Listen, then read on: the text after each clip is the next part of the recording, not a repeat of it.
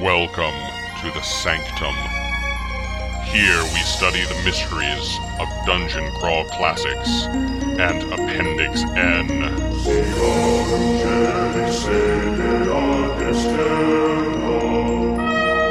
With your keepers of mysteries, Jen Brinkman, Mark Bruner, Bob Brinkman.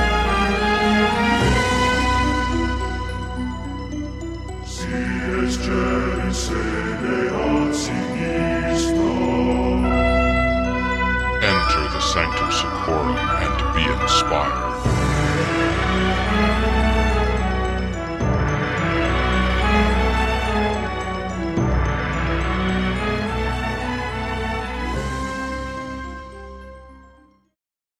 Welcome back to the Sanctum Secorum podcast, where we plumb the depths of Appendix N as it pertains to the Dungeon Crawl Classics role playing game. We're back from our summer hiatus, and we're here to help you serve these literary offerings at your DCC RPG table. I am Keeper Jen. With me tonight are my two most wonderful co hosts ever. we have Keeper Bob Hey, everybody. and we have Keeper Mark. Good evening. And I guess we are missing Keeper Dave because you know we're we're returning to one of his favorite places. Tonight we're going to be discussing Elric's next adventures, torn through the outer dimensions. Bob, take it away. Well, it's uh, the sailor on the seas of fate, and this triad of tales begins with sailing to the future. Elric is lost somewhere in the young kingdoms and near the sea. A mysterious ship appears, and he's welcomed aboard by its captain and introduced to three other powerful warriors. The captain informs the adventurers that they are traveling across time and between realities. They have been chosen because they alone have the power to stop alien sorcerers from destroying their worlds. In sailing to the present, Elric finds himself on another shore without the memory of his last adventure. He meets a sailor called Count Smiorgan Baldhead. yeah, that's unfortunate. Who accompanies Elric as they're followed by a mysterious riderless horse. Elric and Smiorgan find that they are in another world, one inhabited by a Melnibonean nobleman named Saxif D'Aan. Saxif recognizes Elric but does not honor his sovereignty in this realm.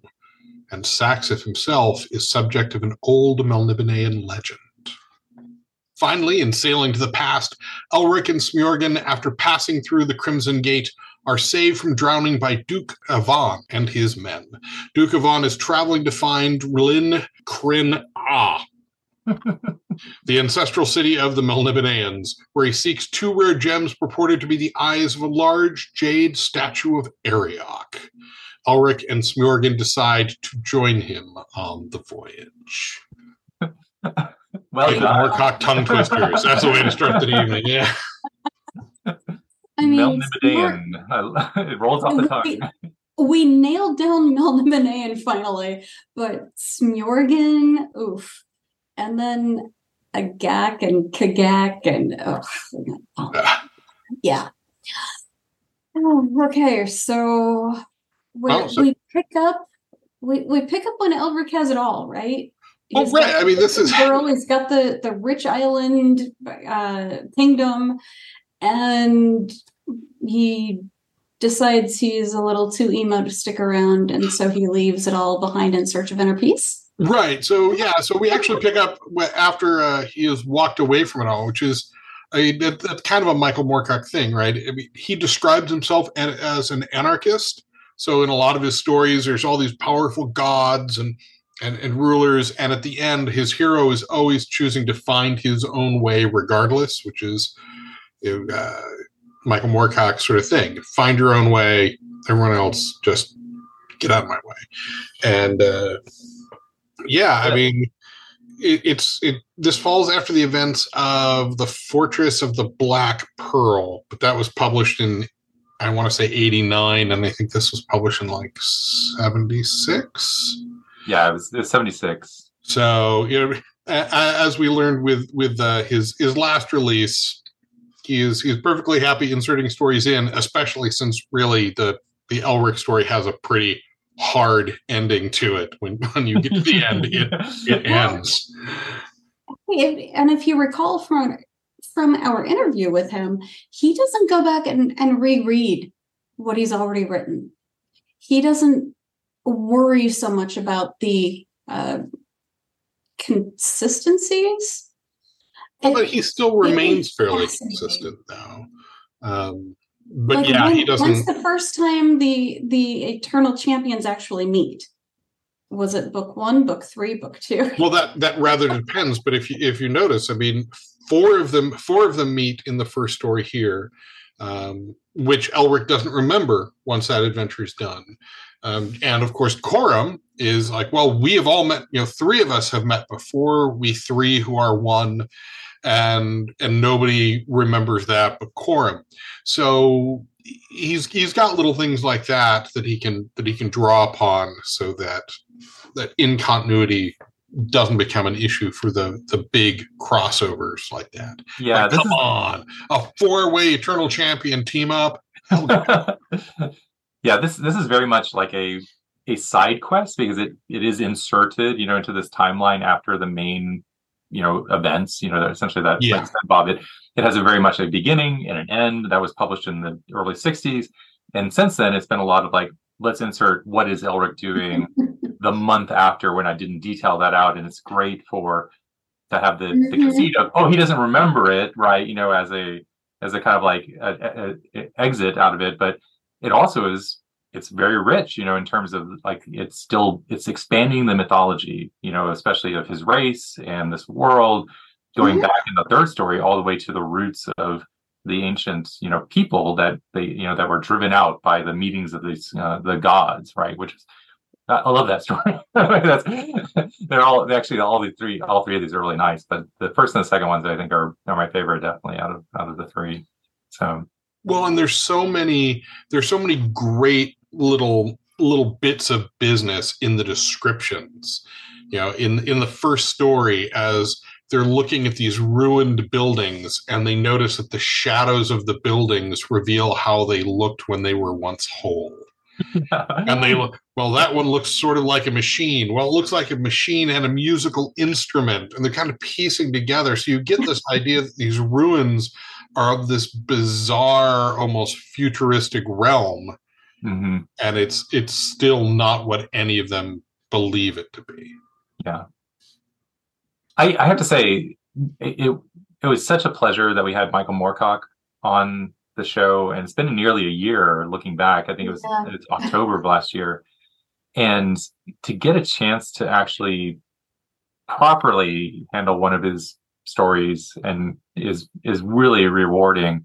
But just just reflecting on that interview and how generous he was with his time and you know uh, you know just I, I i really feel a connection to much deeper connection to these stories after having done that than the first time i read them when i was very young you know i was in my teens i think when i when i first read the elric stories.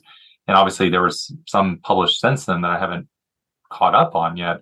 But this one was one I got a chance to read again. And after we, you know, had talked to to, to Michael, it's just it it just reinforces just you know a lot of his energy or his presence or his anarchic you know demeanor or just you know just it's it's all part of this. And I um I really appreciated that and just you know folks who may not have had a chance to listen to that one or watch that one um go check it out it's it's worth it you know just from the rambling nature, but also just the the deep nature of the conversation. I think so.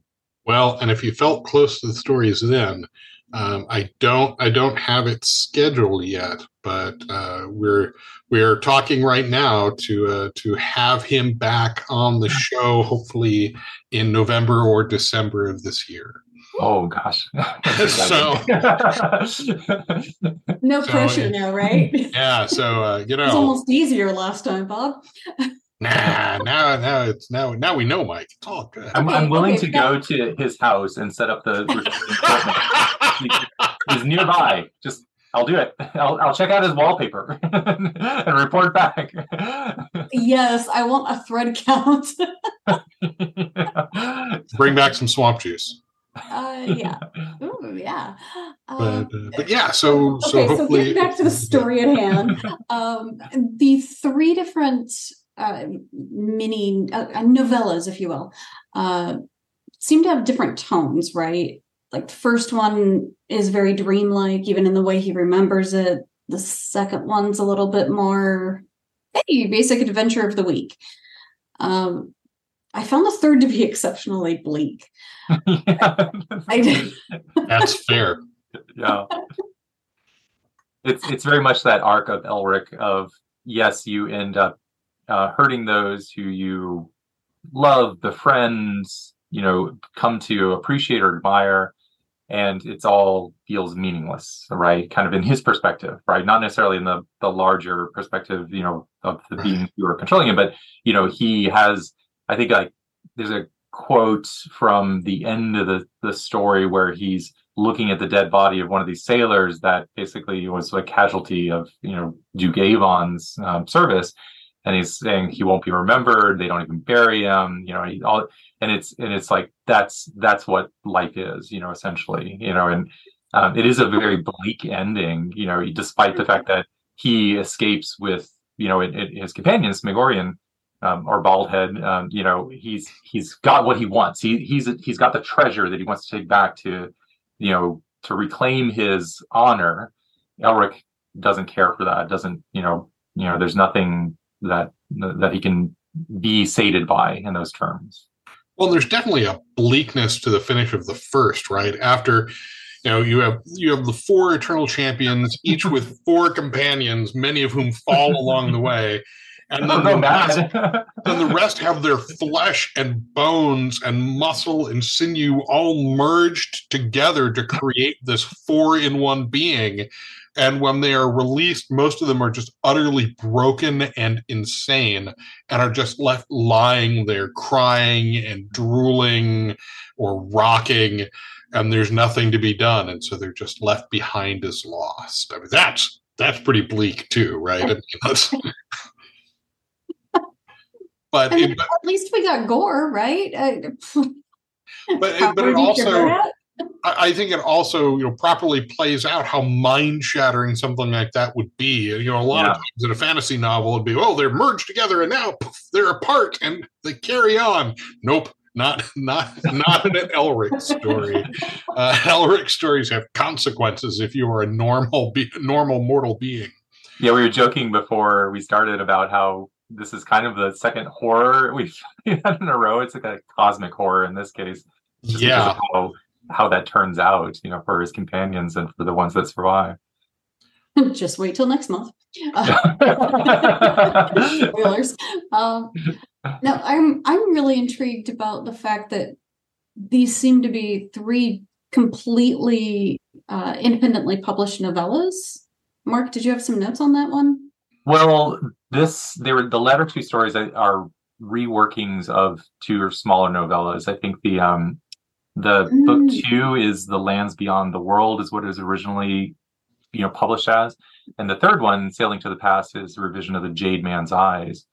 So this was actually published as a book though in 1976. So I think Mr. Moorcock or Michael likes to revisit and revise stories, and and when he does so in a novel you know novel form, he's taken an opportunity to sort of like make them connected, right? So obviously he's building a connection between that the new the, the book one is kind of the original one, right? The the one that's that's very different, you know, from from the other two in the in the scale and the scope of of you know the events, and it's also connected to his later, you know, or his you know his work that he's been doing on Troll Champions. But the other two stories are things that have been published before, but this is a book that was published, you know, by itself, just with some connection to, you know, to the previous um, work that he'd done. well, that sort of fits with how the original Elric stories were, uh, you know, originally published separately in magazines, and then were Yeah. were wound a little more closely together when they were published in book form.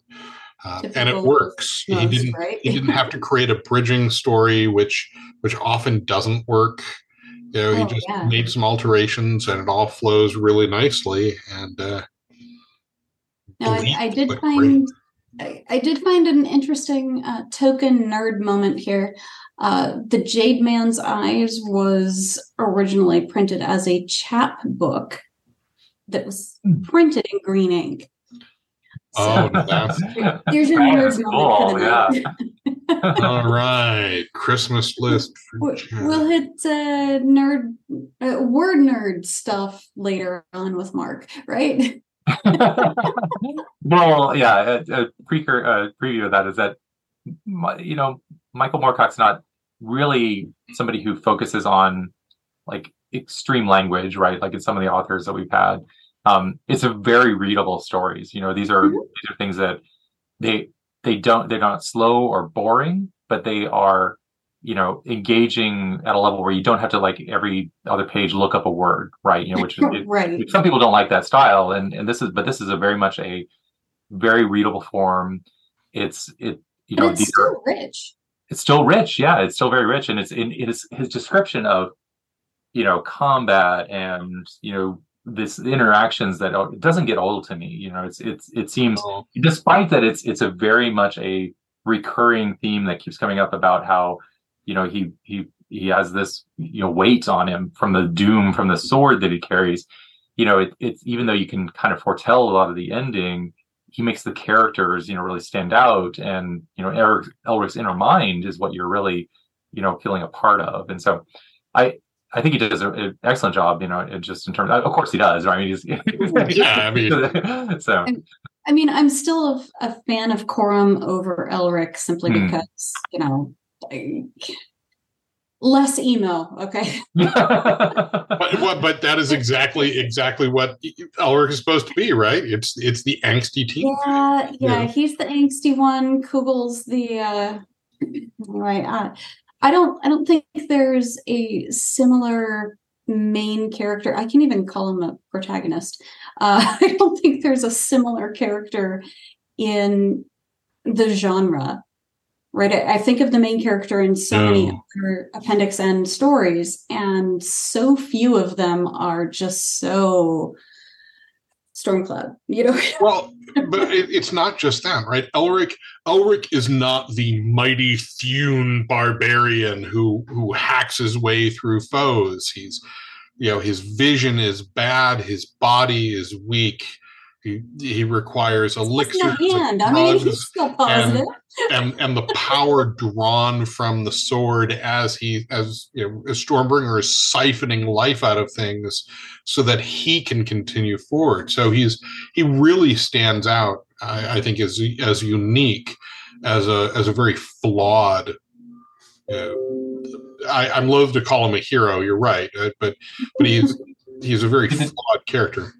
yeah, I mean he's a he's a champion, a tool in service of some you know universe, right? That's that's obviously organized around pitting, you know, solving or or the the never you know never ending battle between the forces of chaos and law, and you know, it it, it, it I think that's that is like the core element that really sort of carries or stands the test of time in in some ways because he you know he, he recognizes that to a certain level right and i think that's where his nihilism is you know his melancholy his sort of like you know Yeah. comes from so No, Yeah. but melancholy. Just yeah. but also when you talk about how the the text never grows grows boring or rote you know, when he when he goes into battle and he you know he draws Stormbringer, it's not just this crack of power and he sets to, you know, as it's as it's building up and the and the blade begins its keening song and it gets louder. There's so much descriptive depth to what is going on before it finally you know before the runes burst into light and I, I never, I never grow tired of those descriptions because they're always different and they're fantastic. It's That's a- true. It's, Elric is It's a very cinematically written character. Mhm. yeah. Have there Well- ever been any like media forums? So- for? I, am not familiar. Okay, so Wendy, Wendy Pini, um, one of the creators of ElfQuest, spent Uh-huh. years trying to do a uh, an Elric film. There was uh, the rights for an Elric film were eventually procured. I forget which uh, which studio had them, and then though they dropped that, they went to another studio. But I think nothing's happened with that since like 2012. Um, the closest, if you want to see um, the a, a live action Elric, the closest to official you would ever see would be in the uh, Hawkwind concert film, uh, "The Chronicles of the Black Sword," mm-hmm. where there, where you know Michael Moorcock is there providing narration for the, for Elric's story, and there is a performer on stage as Elric. Interesting. So, so, if you can find that, and I mean, you know, Michael Moorcock's there. He wrote some of this stuff, and so to me, that's that's official publishers. um, so that would be the the only chance you have to see an official live Elric at the moment. Okay. Which is which is a shame. I mean, it's it's a great character, and there's so many there, there has been so many people over the years that would have been fantastic.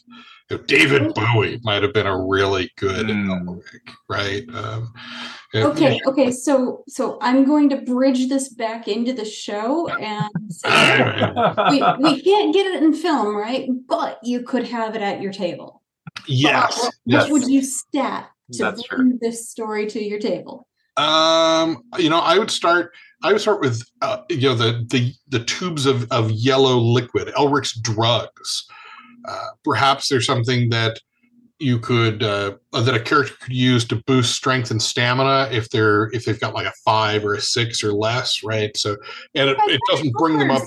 Yeah, it doesn't bring them up to like mighty. It doesn't give them 18s, but maybe it brings them up to average for short periods of time. It's rid of the negative bonus or yeah, modifier. Yeah, but with an ongoing cost.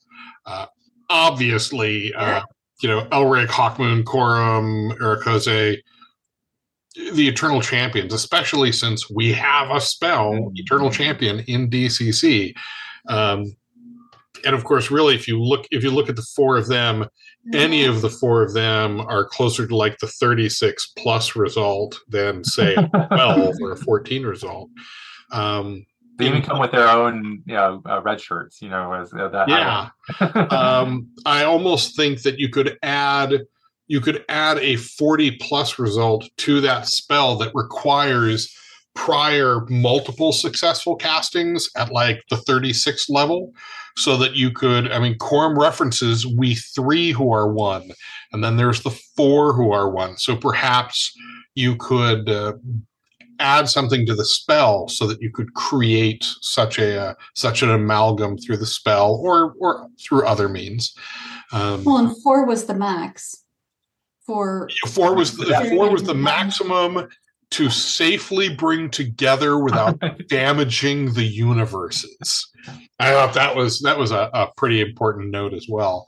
Um, Agak and uh, Gagak would be really cool as like outsider wizard patrons because mm-hmm. they're so alien and so different and you know patrons always want something well you know what they want they want to slowly convert the universe into energy that they can absorb and use in warfare in their home universe. Mm-hmm. Um, Very much a spellburn friendly. yeah, exactly. Right. And and maybe maybe uh, if you spellburn more than X number of points, you, they keep some of it. You know. Uh, yeah. yeah. There was something about so there was um, Hown or Hown, Serpent Tamer, and uh, I was really struck by the description of his shimmering green armor. Mm. And uh, it, it, doesn't seem to have any, you know, magical properties uh, other than it is shimmering and green. But but that kind of kind of caught me as interesting. And then he's got his his song where he was able to to calm serpents. He really is a serpent tamer. That might be fun. Um, how about cursed blades that players still want to use? Mm. I mean, always, you know, oh, it's a cursed sword. What's it do? Well, you go to attack and, it's, and it stabs you or stabs your friend instead. Well, then now I just need to get rid of it. Ah, but you can't let go of it. That's generally how cursed weapons have been been written in a number of, of systems in the past. It was kind of it's kind of lame. Um, I love the idea, you know, where he describes um, his salvation and his nemesis, his great black battle blade Stormbringer. Um, you know, Stormbringer is it's a powerful weapon, but it is a curse, and creating creating a a subset of weapons like that where there's consequences, but they're balanced or they're bal- or they're close enough balanced that in the short term you think you're going to be okay. I, I really I'd love to do something like that. Um, there was the the primitive slime beasts when they when they entered Gagak. And uh, one of the things I liked about them, it really seemed, in DCC terms, it really seemed like a swarm, right? The way they they flooded down and they're they're slashing through dozens of them as they go, but it was a swarm that didn't require area of effect actions, right? You didn't have to be casting spells; you could hit them with a sword and diminish them. And I thought that was uh, that was kind of nice and different, as well as you know, kind of oogie, right? I mean, they had like a bone plate for teeth, and they were mostly slime. And they had this sort of like noxious cloud that sort of like accompanied them or they yeah you know, stifling in the you know the air around them so. they were uh, they were utterly disgusting and alien uh, mm. but i just that's that's something that because there really isn't uh, a mechanic for slashing through multiple foes in in dcc um, you know obviously judges discretion with like mighty deeds but beyond that there really isn't anything so the idea that you could have a swarm or you could treat them uh, like a like a like a colony, like maybe a, a, a primordial ooze or primordial slime, where it's okay. Well, it has this many hit points by this size, and every hit is taking down one of these things, but there's just so many of them. Um, that that level of representation for a for a mass combat with with them. I, I, think has a lot of potential for DCC because DCC is a is a game of of moments in my opinion. Uh, that's that's what I've got. What about you, Mark?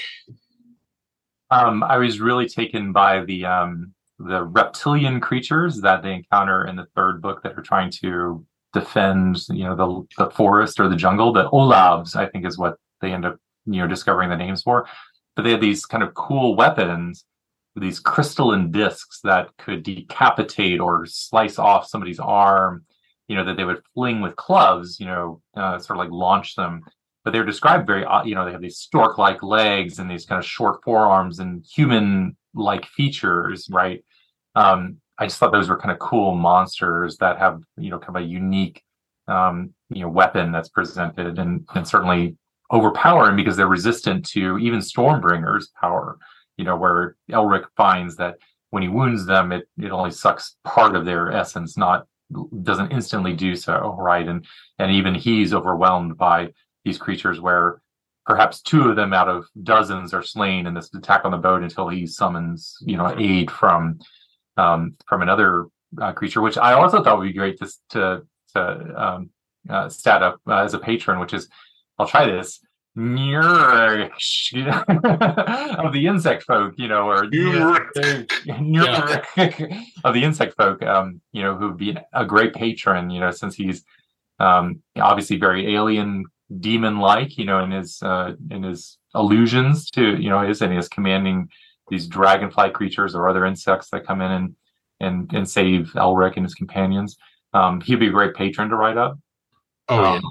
Sounds like Elric, a great patron for monsters too. Yeah. Oh that's a, uh, yeah that that's a cool one you know where you can associate them with you know you know monstrous uh, beings and races. Um wind elementals that uh, that Elric mentions, you know, because his people have a pact going back, you know, through the the hundred centuries that they've you know existed on the Dragon Isles, and then with all these kind of creatures, and he mentions the sylphs of the breeze, the Sharnas who lived in the storms, and the most powerful of all, the Harhessians, the creatures of the whirlwinds, you know, and he calls upon them to bring the breeze um, and you know propel the boat to escape uh, to the Crimson Gate, and of course, you know, his sorcery is hard to work in that area in that land. Um, but just the idea that you know these elements in control, not necessarily of like a physical manifestation of them, other than the effects, you know, that they have is kind of a, a cool sorceress, um, you know, casting and spell. Yeah. Um, I don't know if you pronounce it again. yeah. Bob, I'll let you pronounce these. Uh, was it the Nurm of the insect phone. All right. um, I during the same, apologize to our listeners.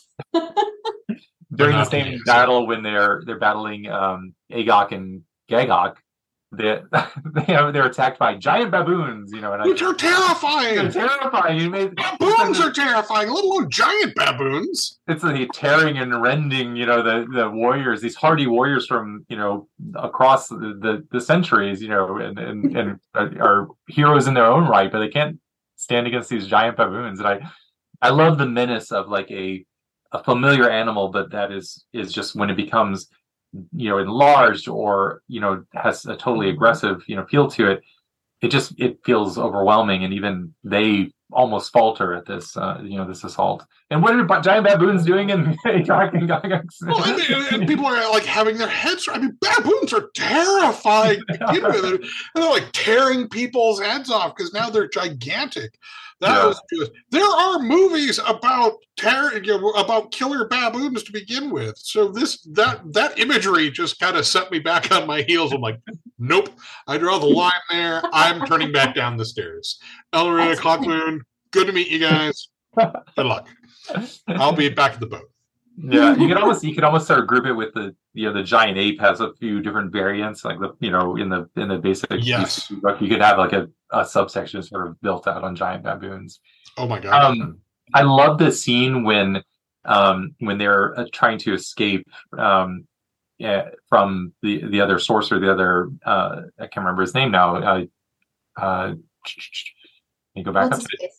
Saxif, Yeah. you know, and and he he realizes that the the riderless horse is you know coming after him, and he says, "Sink the boat, sink it with lead catapults or lead shots, you know, from the catapults." And that was something that I'd never thought of, you know, just in terms of like just get these great lumps of of hard material and use it as a weapon, you know, in this case to to sink this floating you know menace that he, he saw. So I love the idea of like alternate shots or alternate types of weapons, you know, uh, that you can load into your catapults. I don't And know, Mark. That sounds like a foreshadowing to the next tournament. Knowing you.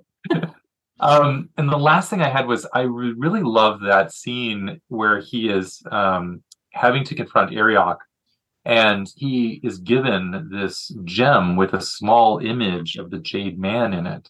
And Arioch tells him, you know, you can't command me. No one can command me unless you have the gem, you know, and Elric, Elric has, of course, has this gem, but it's only used one time. He cannot use it more than that. It's like the Arioch tells him, it is only good this once, and once it's done, you cannot command me again. And I love that it's sort of like a, a very limited, powerful magic object, and it's up to the players to figure out when is the the right time. You know, do I hold on to this, or is this the key moment? It's very much in that DCC sort of convention vein of like, you could you could spell burn everything because you think this is the big final you know boss or monster that you're confronting. But you know what happens after that? You know you know Yep. carrying forward and even in that you know you know what are the consequences of, of using up all of your your your possessions or your magic you know in this and and because you and you might be right you might be wrong. So. If ever such such an item appears at a table that I'm playing, don't let me have the item. Because I'm, I'm I'm that guy. We're like, okay, well, we're not going to use it now. We're going to use it later. I'll put it in the backpack, and it will be forgotten, and we'll all be dead. And so I'm like, hey, didn't we have a gem with like the jade man inside that we could use once? Oh man, yeah. Oh yeah, that's right. Oh, Well, it's that that feeling of Yeah. the zero level that you you left all the luck on the table you know for Yeah, no. Well, like when we play tested DCC 100, I was the one that had the the little device that that changed everything. I'm like, yeah, no, we're not messing with this thing. I just put it in the backpack and we Yeah. kept going, which Yeah, really kind of served us pretty playtest. well for a lot of it. But Bob broke it. Yeah. Uh, what about you jen Uh, well, just to underline uh, one of Bob's upcoming projects, uh, pirates. yes Um, I would love to put together uh, something for the ship itself. Since the captain is blind, we don't have evidence of how the ship is controlled, at least nothing uh, concrete. or His that brother's mute. Yeah. what's that? And his brother is mute. So there's obviously some sort of relationship with the ship itself. And you can't tell me that it's not sentient. I, I don't know if I would believe that. And I think we'll touch on that later, Bob. Um, the rune stone or the rune swords themselves would be very interesting to stat up. Uh, like Bob mentioned, the cursed blades that players would still want to use. Uh, the DCC annual actually gives us some really cool tips to create either the patron weapons or uh, that powerful argumentative sword. um, and I was looking at the facets of the Eternal Champions as those of a patron, uh, maybe building on the three fates. We've got the the multiple facets of the Eternal Champion, and you might not always be summoning the same one each time. That I Yeah. it's kind of a small list, but I, I figured I would let you guys pontificate for a while, and um, you know, I, I've got stuff coming. Don't worry. Um, Well, it, in, it no, won't be in the audio section though. in in some way, in some ways, the Eternal Champion is is almost a patron power being themselves, but not a not a patron. You know, there's just slivers of them throughout throughout the uh, throughout the multiverses. You know, these different Which facets, be- and they're not all aligned for one side or the other. Which would be another argument for the patron weapon, where uh, part of a character is actually within the weapon that you're wielding. Mhm. And that's where the power of it comes from. Yeah, not fair. Uh, so I guess uh, moving along, we're trying to bring this to the table. So audio recommendations might be welcome. Uh, mine would come before the game, so go listen to the audiobook. Uh, uh, Mark, you might have something a little more useful for setting the mood during or adjacent to a game. It, the only thing I, I come up with is that um, a band I really like, Blind Guardian, has uh, a few songs, a few albums that are inspired by, you know, Elric stories. The the couple that I I remembered were the the ones that refer to Tanelorn, which is this city of neutrality at the center of the universe, and it's sort of talked about in the first story, you know, as this you know timeless city or it comes in many forms. There's some speculation between the champions about is you know the city they go to to defeat uh, the sorcerers is it you know a version of Tanelorn um, so they have um, a song called Tanelorn um, which is off their at the edge of time album. They have another one called the quest for Tanelorn which is from their somewhere far beyond album. And just as a plug the my favorite album there's this one that's you know a, about uh, Tolkien which is uh, Nightfall in Middle Earth I listen to that quite a lot, especially when I'm just want something that I'm, you know, editing music or writing music just to have in the background. Um, so Blind Guardian, it's it's probably uh, a, a band that folks are familiar with, you know, but um, definitely check them out if you um, if you get the chance. Uh, they they're really cool and um, just like their music. So that's that's what I had. I know Bob, you are prepared with the list. Sailors on the sea, or Sailor on the Seas of Fate. Well, uh, first of all, I was I was not familiar with Blind Guardian, so um, if I you know hunting them down just for the for the Spotify list and listening to them, I greatly enjoyed them. I'm definitely going to be uh, be listening to to more of their stuff uh, because it was just a lot of fun and uh, just good stuff. So for me, let's see, um, I would probably start with the band uh, Numenor and they have an album called uh, Colossal Darkness, and the entire album's really good. But specifically, they have uh, two songs on there: "Eternal Champion" and "The Sailor on the Seas of Fate," which are directly inspired by by the, the book we read. Who would have guessed? Of course, "Sailors on the Seas of Fate" has inspired a number of uh, a number of songs. There's uh, um, Osiris, Castles, Gax, and uh, Winter Tree have all done done uh, their their songs inspired by the story. Uh, but you know, if you're gonna talk Elric and music, you've got to dive into Blue Oyster Cult with things like Black Blade, and of course Hawkwind, uh, Chronicle of the Black Sword, Live Chronicles, which is their their live version with narration by Michael Moorcock. Uh, and of course, the, their concert movie, The Chronicles of the Black Sword, uh, as well as I would include Warrior on the Edge of Time by Hawkwind, which which also has some material written by Moorcock. Um, that's kind of the, the, the core that I would build out from from there, because uh, there's just there's some fantastic stuff out there, but but that's that's where I would start. I think for these the when we when we did our first Elric story in the long long ago, that was episode four of Sanctum Secorum. keeping track. Uh, we had a much kind of wider variety because there was a lot of there was a lot of atmospheric music that really sort of fit and i didn't find as much that really fit the atmosphere because the atmospheres for these stories were so so ethereal and they were dreamlike, but they weren't.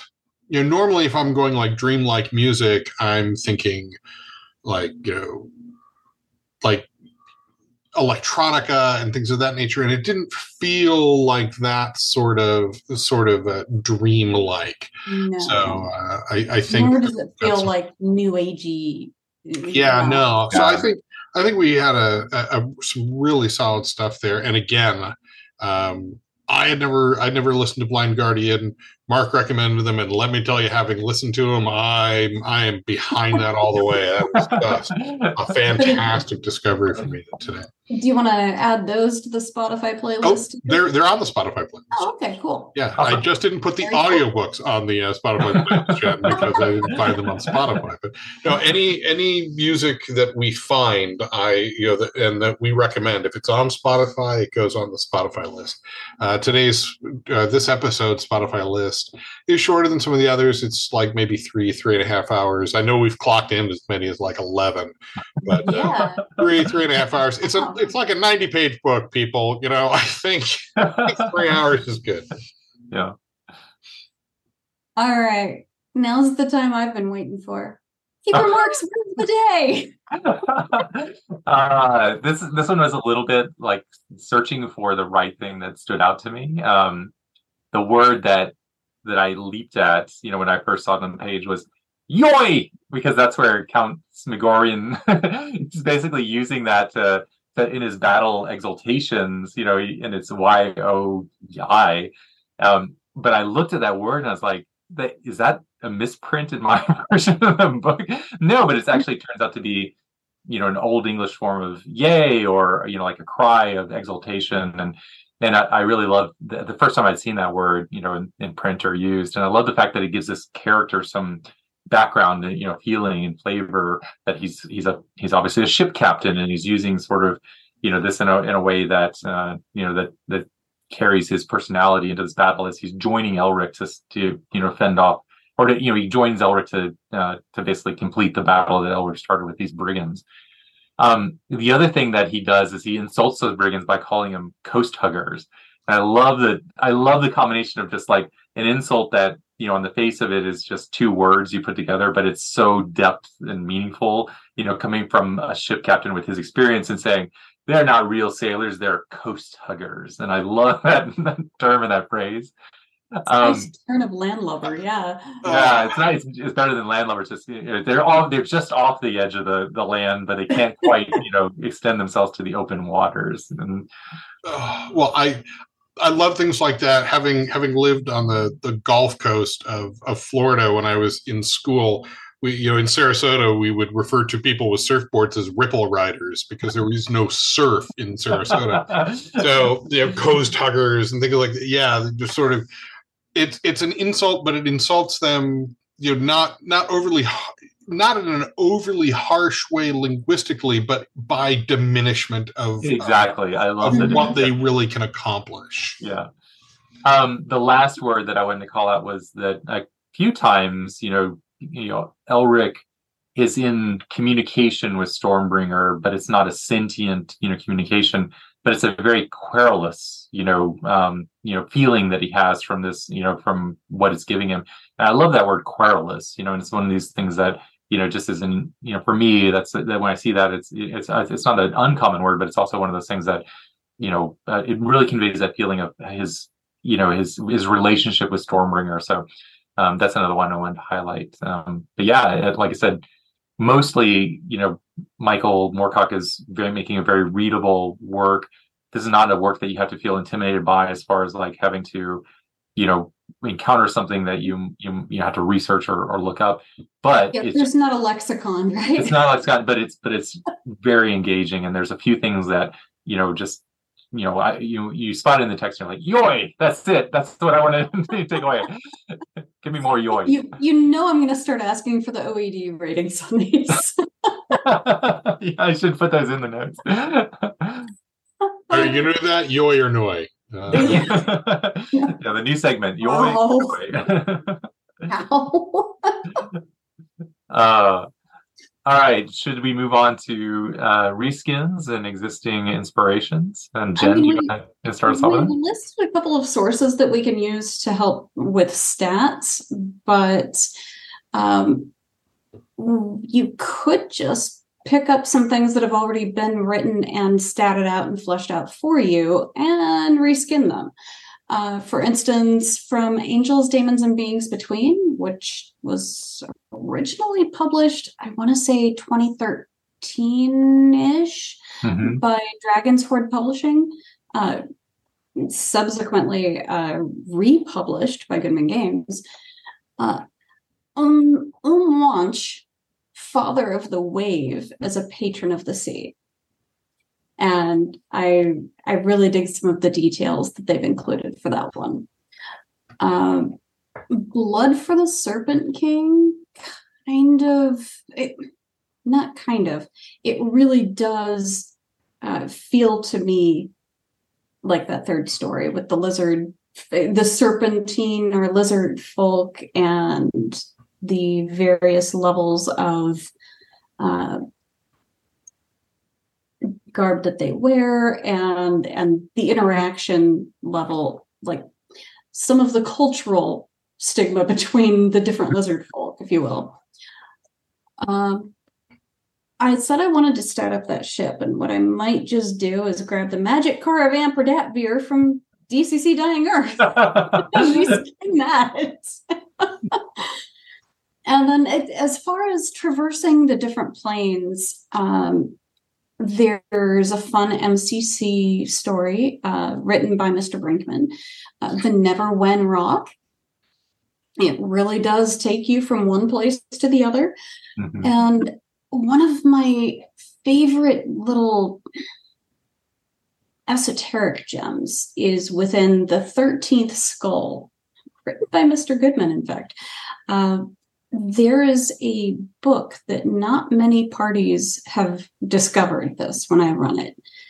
But depending on the page they turn to, they can be transported to a completely different plane. So if you're looking for something that can take your party from one place to the other without a big MacGuffin, if you will, here's your book. Did I leave that book in my backpack? I remember. I remember playing that adventure. Big. It was a little too big for you. Okay. Hmm. Old dwarf. Yeah. what you got, Mark?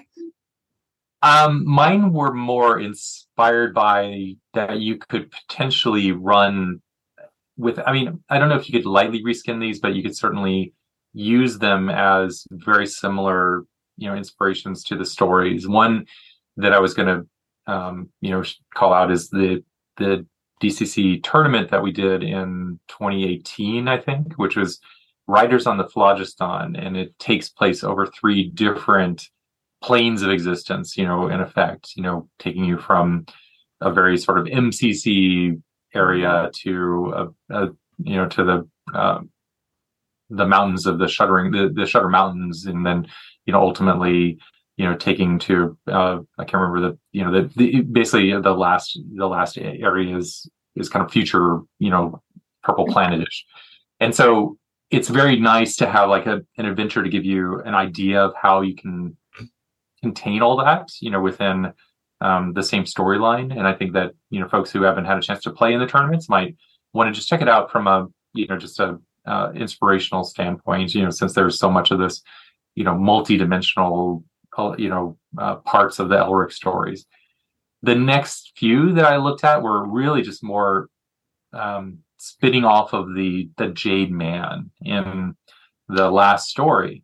This idea of this huge edifice you know what is it? You know and it turns out in the story it's actually the physical manifestation of Arioch, you know the chaos lord. But there's a few stories that i really like that you know idea of a statue and you know uh, of what is the origin of that. And some of them you know you can reskin to be you know this um, you know a godlike you know origin the falcate idol by daniel bishop has a mechanical creature or or thing that's a, you know that's the the ultimate thing you encounter but it also has these orbs for eyes and it made me you know the eyes of the jade man being removed mm. added back in made me think of that adventure and how you could take the concept of this being the statue with missing eyes and you know how you could use that in uh, in your your monster creation and and you know what happens when it puts its eyes back in um, there's a dcc dying earth adventure that julian wrote called the laughing idol of Larshon and in yes. that one there you know the the monks of this you know uh, monastery are using it to basically you know have the the people of the nearby village give them bring them you know goods and consumables and you know they sell their their elixirs or their their their their drinks. But it, you know one thing the characters can do is sort of activate this uh, uh you know this statue at the end. And and of course it could have consequences that um, they don't they don't really particularly predict or or enjoy. Um, similarly there's a, a uh, the Brendan LaSalle convention module, the accursed heart of the world ender, is another one of these sort of you know um, statues that turns out to be um, you know able to devastate whole worlds you know potentially you know when it's activated if it's if things go wrong. And that's a zero level funnel if people are looking for another funnel adventure that's different from you know some of the usual ones that people get um, get brought into the system. And uh, and I, I like that adventure quite a lot. And um, it was only available as a convention module, but you can of course go to the Goodman Game Store and, and get a copy of it. Um, the other ones that I thought about, you know, obviously Intrigue at the Court of Chaos is a very Elric appropriate adventure where you have the gods and the lords of lords of law and the the, the gods of chaos competing uh, over the the PCs and their role and and and in this. And so I can't recommend that adventure enough. If you are new to DCC, it's an adventure that takes you all the way to from level one to within the same level of course confronting the gods themselves you know and that's very much it, you know what dcc is you know that that you can be like you said jen transported to another dimension or plane just by reading a book. Or in this case you have to go to the court of chaos itself and you're you're, you know what do you do in that case you know and and, yeah. and it's very fun adventure that when i ran it for a group. um a couple other ones, or one other one to shout out that I, I wanted to make sure I mentioned was Michael Curtis wrote. Uh, uh, he wrote Intrigue at the Court of Chaos. He also wrote a sixth level adventure called Imprisoned in the God Skull, and that adventure just made me think of Agak and uh, and and his sister, the buildings that they go into and how they are. They don't realize until the end that they are living creatures. The God Skull is in that adventure is a mysterious, you know, sort of object that's been invaded by these um, you know these these alien plants and it also is imprisoning this you know this kind of ancient power um, and it can again have these sort of like dim- dimension changing or or you know world shaping you know events that, that you know that happen at the end of it. Um, and it's also one of those rare adventures that's very high level you know which um, you know there's a few examples of that but um, michael curtis does an excellent job you know just uh, conveying like sort of the, the scale at that level and and making the menaces appropriate um, and consequential. Um, and the last thing I just wanted to shout out for folks who aren't familiar with it, but basic role playing or the BRP system did an excellent, um, you know, uh, role playing game called Stormbringer, um, based on the Elric stories. Um, I highly recommend that just for people checking out what the setting is, you know, for a role playing setting. If people want some inspiration, um, uh, you know, or if they can, if they want to take that setting and use it in DCC, you know, that's that's a very rich, you know, uh, publication and um, just well worth diving into for, you know, what it presents as far as some of the the the spells and the history and the characters and and those things. So um, I think it's out of print, been out of print for a long time, and you know it's um, if you happen to go to Half Price Bookstore or one of those kind of similar bookstores and grab a copy, you should um, if you find one. So. Yeah, definitely out of print. And, and, if you go back and listen to our interview with Michael Moorcock, you'll know why. Yeah, right. um, but then there were, but but it is those box sets. There's also one for uh, I know there was one for Hawkmoon. Mm-hmm. So they they did a couple in those box sets. Yeah, they did. They did. Wow. Yeah, um, they detailed kind of the young kingdoms. Yes. Yeah. And they were they were really nicely done.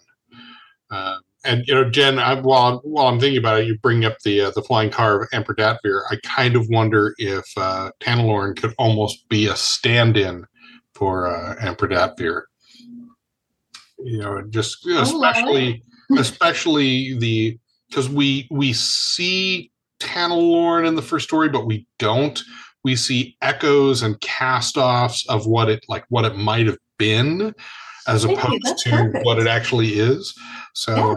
so i'm, it's, I'm almost, it's it is almost like a city described as it, it's it's through the ages right so it can take on many forms and and i think that's yeah. a good you know good way of introducing it so yeah i like that um, you know, immediately I started thinking you, know, you could take you could take pieces from Peril on the Purple Planet with a small number of tweaks. You easily have this blue sun world of uh, sailing into the present. just you know, surrounded surrounded by water, give it kind of that weird alien feel to it.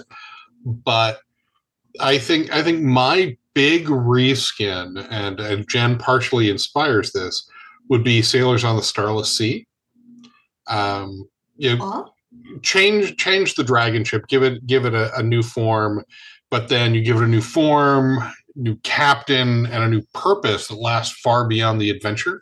So you could use it to drive the campaign forward. It doesn't necessarily have to be sentient and kind of a dick, uh, which, which which ours was when we were playing. But, but you oh, can have something like that where you know you you you move move some of the the missing villagers forward so they can be found and then the party finds this the ship and it's waiting for them and it brings mm. aboard and so you have this reason to go place to place and move a campaign forward and maybe during campaign play all right well these characters have kind of you know these three of the five people at the table those characters have have met what they needed to do. So those those players bring in new characters of of equal level and keep going. So you can keep it fresh and make it, and make essentially the ship the focus of the campaign as it moves forward. It's it's the protagonist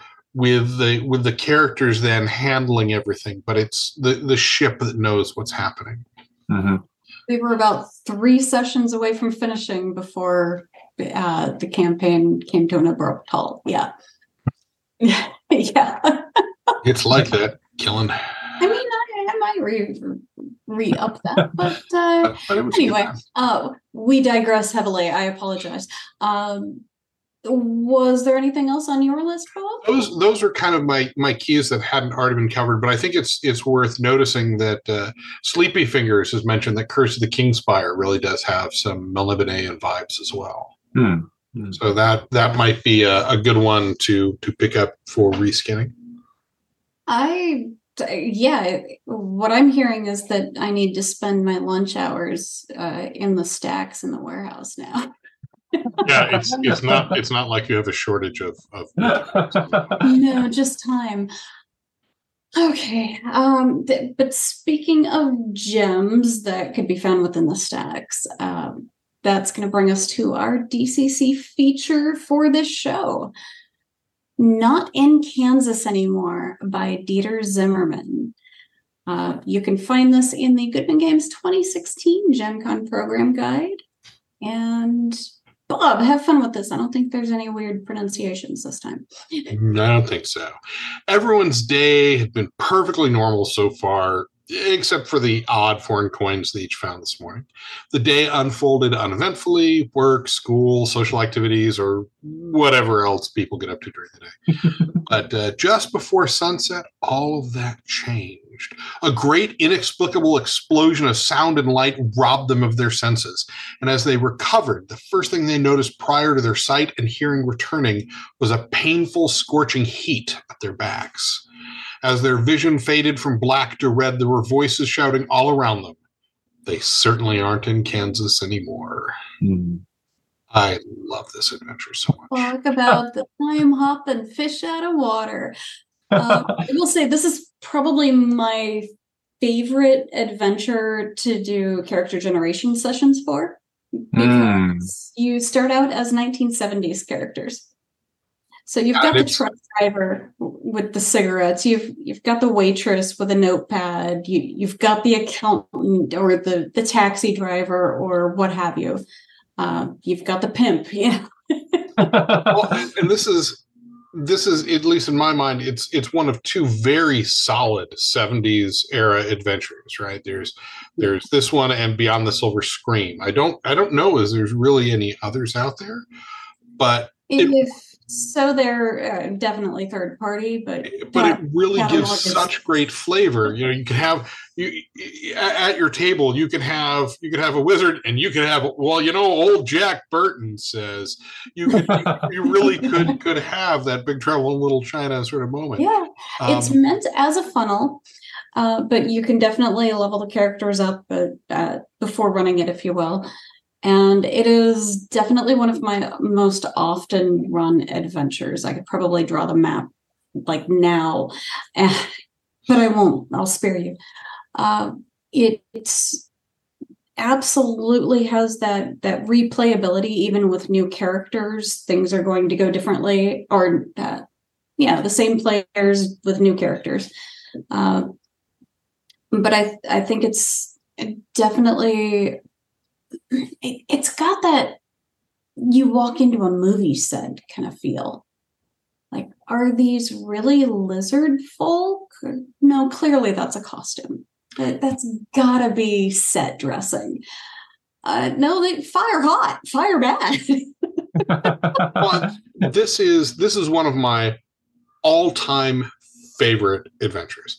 I think as a funnel, it is and, and some folks might find this to be a blasphemy, but I think this funnel is every bit as fun as Sailors on the Starless Sea. Um, it's just as fun uh, on, the on the far extreme side as Black Sun Death Crawl. It's it's different from both of them, but it, it knocks it out of the park. And the thing is, you don't you don't see a lot from Dieter Zimmerman when it comes to published adventures. Uh, you certainly see him a lot on the Twitch channel, but when you see something with his name on it, um, whether it's uh, you know this adventure, whether it's the Hangman's Garden that was just released, it's going to be very, very good, and it's worth getting and it's worth playing. And if if it if you're past running a funnel at this point, it's worth reading and stealing ideas from. Um, his stuff is not to be missed. This this really is. This is a fabulous adventure. And Without it, giving too many spoilers, I will say that those coins that they found do tie into sailing into the present quite nicely.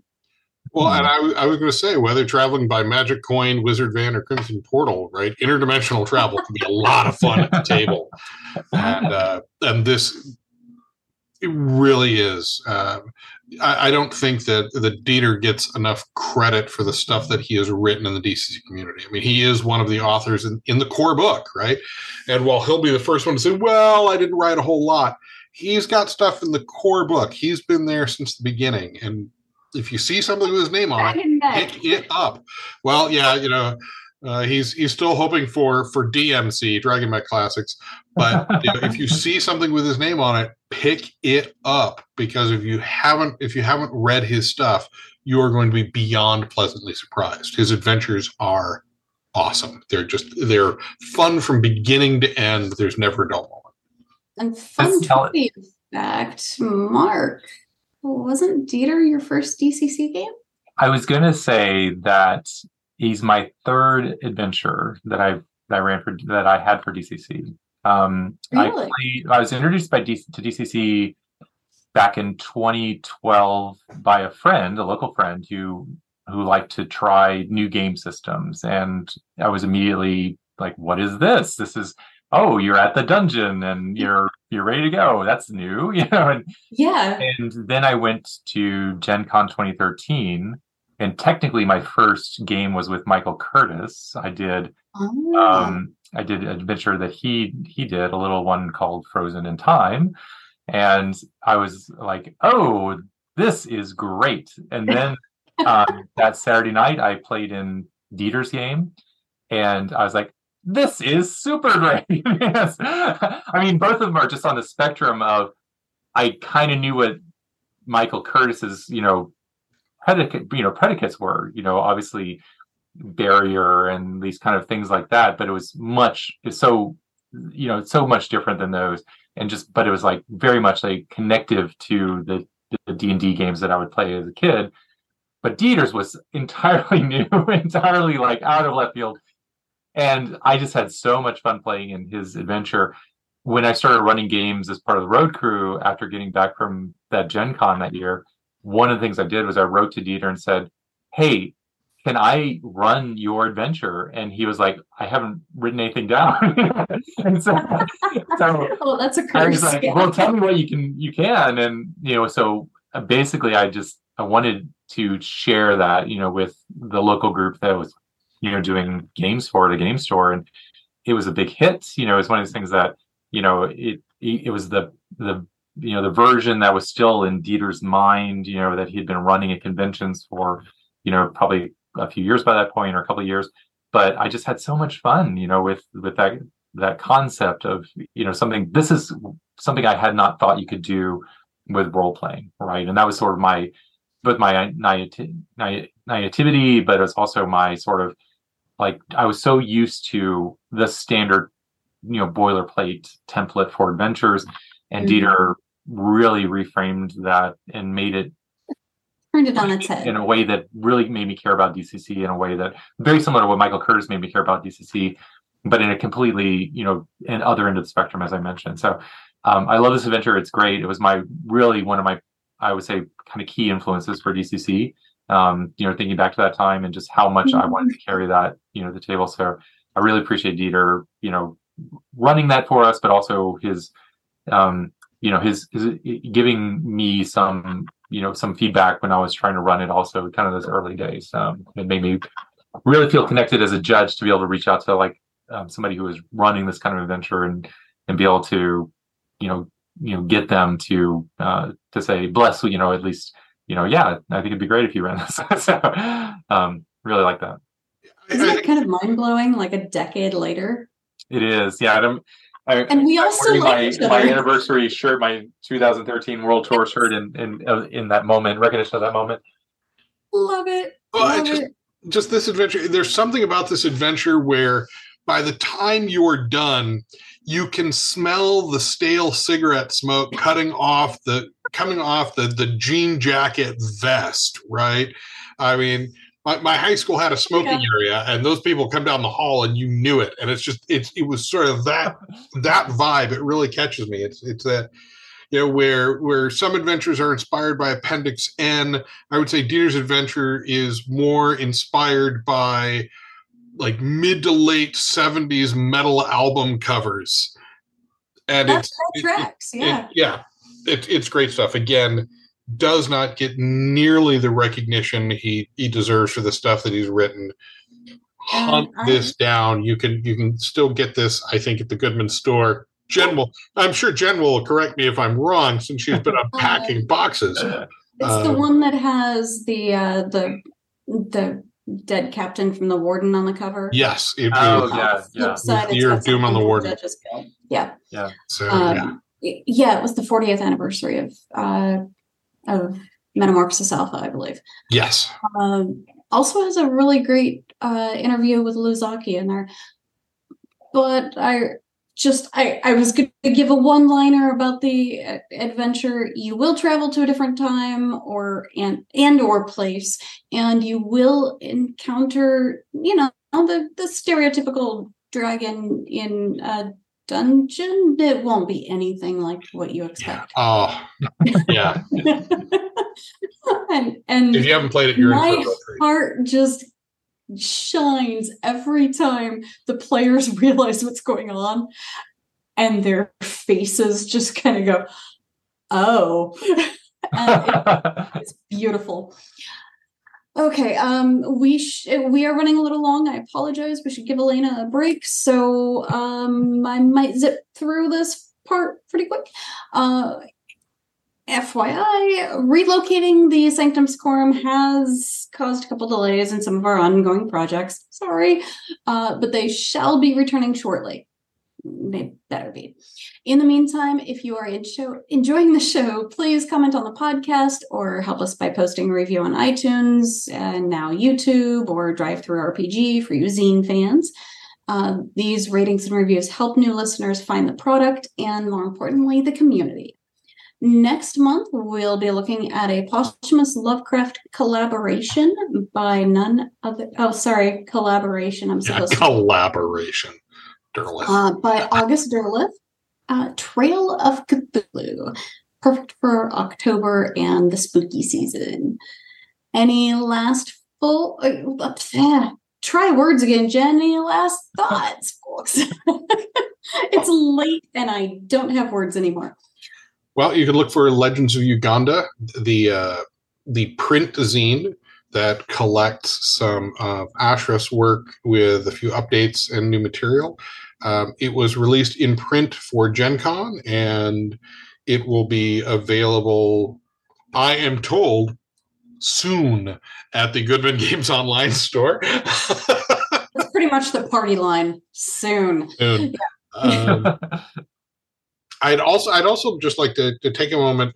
You know, recently there was a lot of uh, a lot of hubbub in the DCC community because there was a, a Kickstarter uh, champions of the. Goblin champions of the Goblin Marketplace. That uh, originally the the author was just trying to do a, a quick PDF. Um, he, he didn't really know anything about getting anything printed, so he was just going to do a PDF. And then folks talked to him, and so he was going to do a print PDF. But his his intention had always been just to do it all himself. And since he wasn't an artist, he was using AI art. And the community reached out and and and actually handled it, I think, I think very well with voicing voicing their concerns about things like that. And that feedback was wholeheartedly embraced.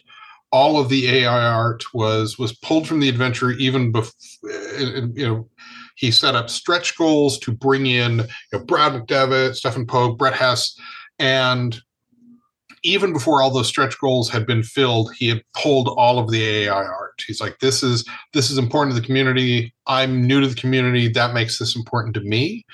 And uh, the Kickstarter ended today. It hit all of its goals, uh, which is uh, which really shows how much the community values traditional art, and it is it is wonderful. its own. Well, it, Yeah. it, and it's just it's wonderful that the community was able to to rally around someone Yes. who was new and enthusiastic rather than tearing them down. They they built Mhm. they built him up, and it was a, a fantastic first experience in the community for him.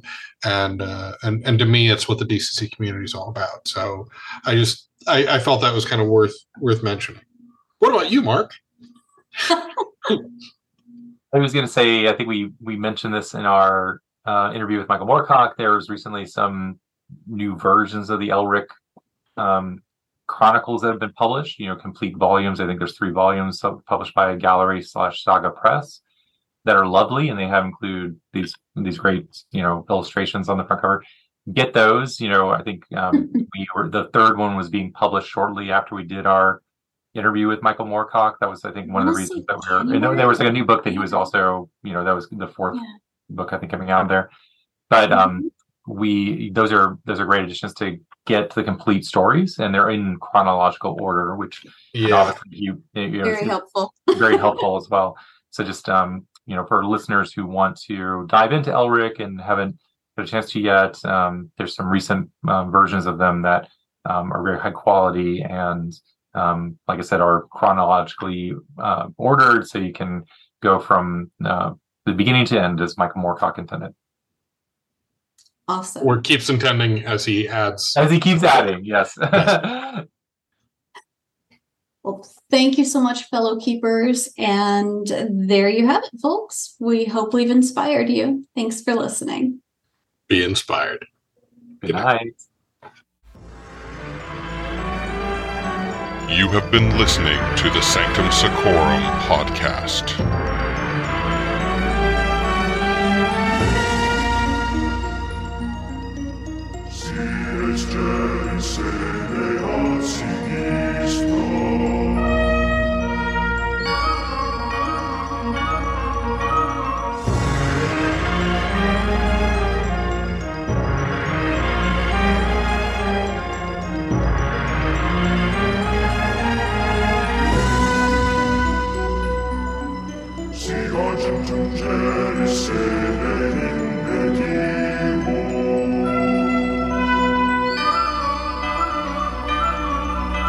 The Sanctum Secorum podcast has been a production of Sanctum Media.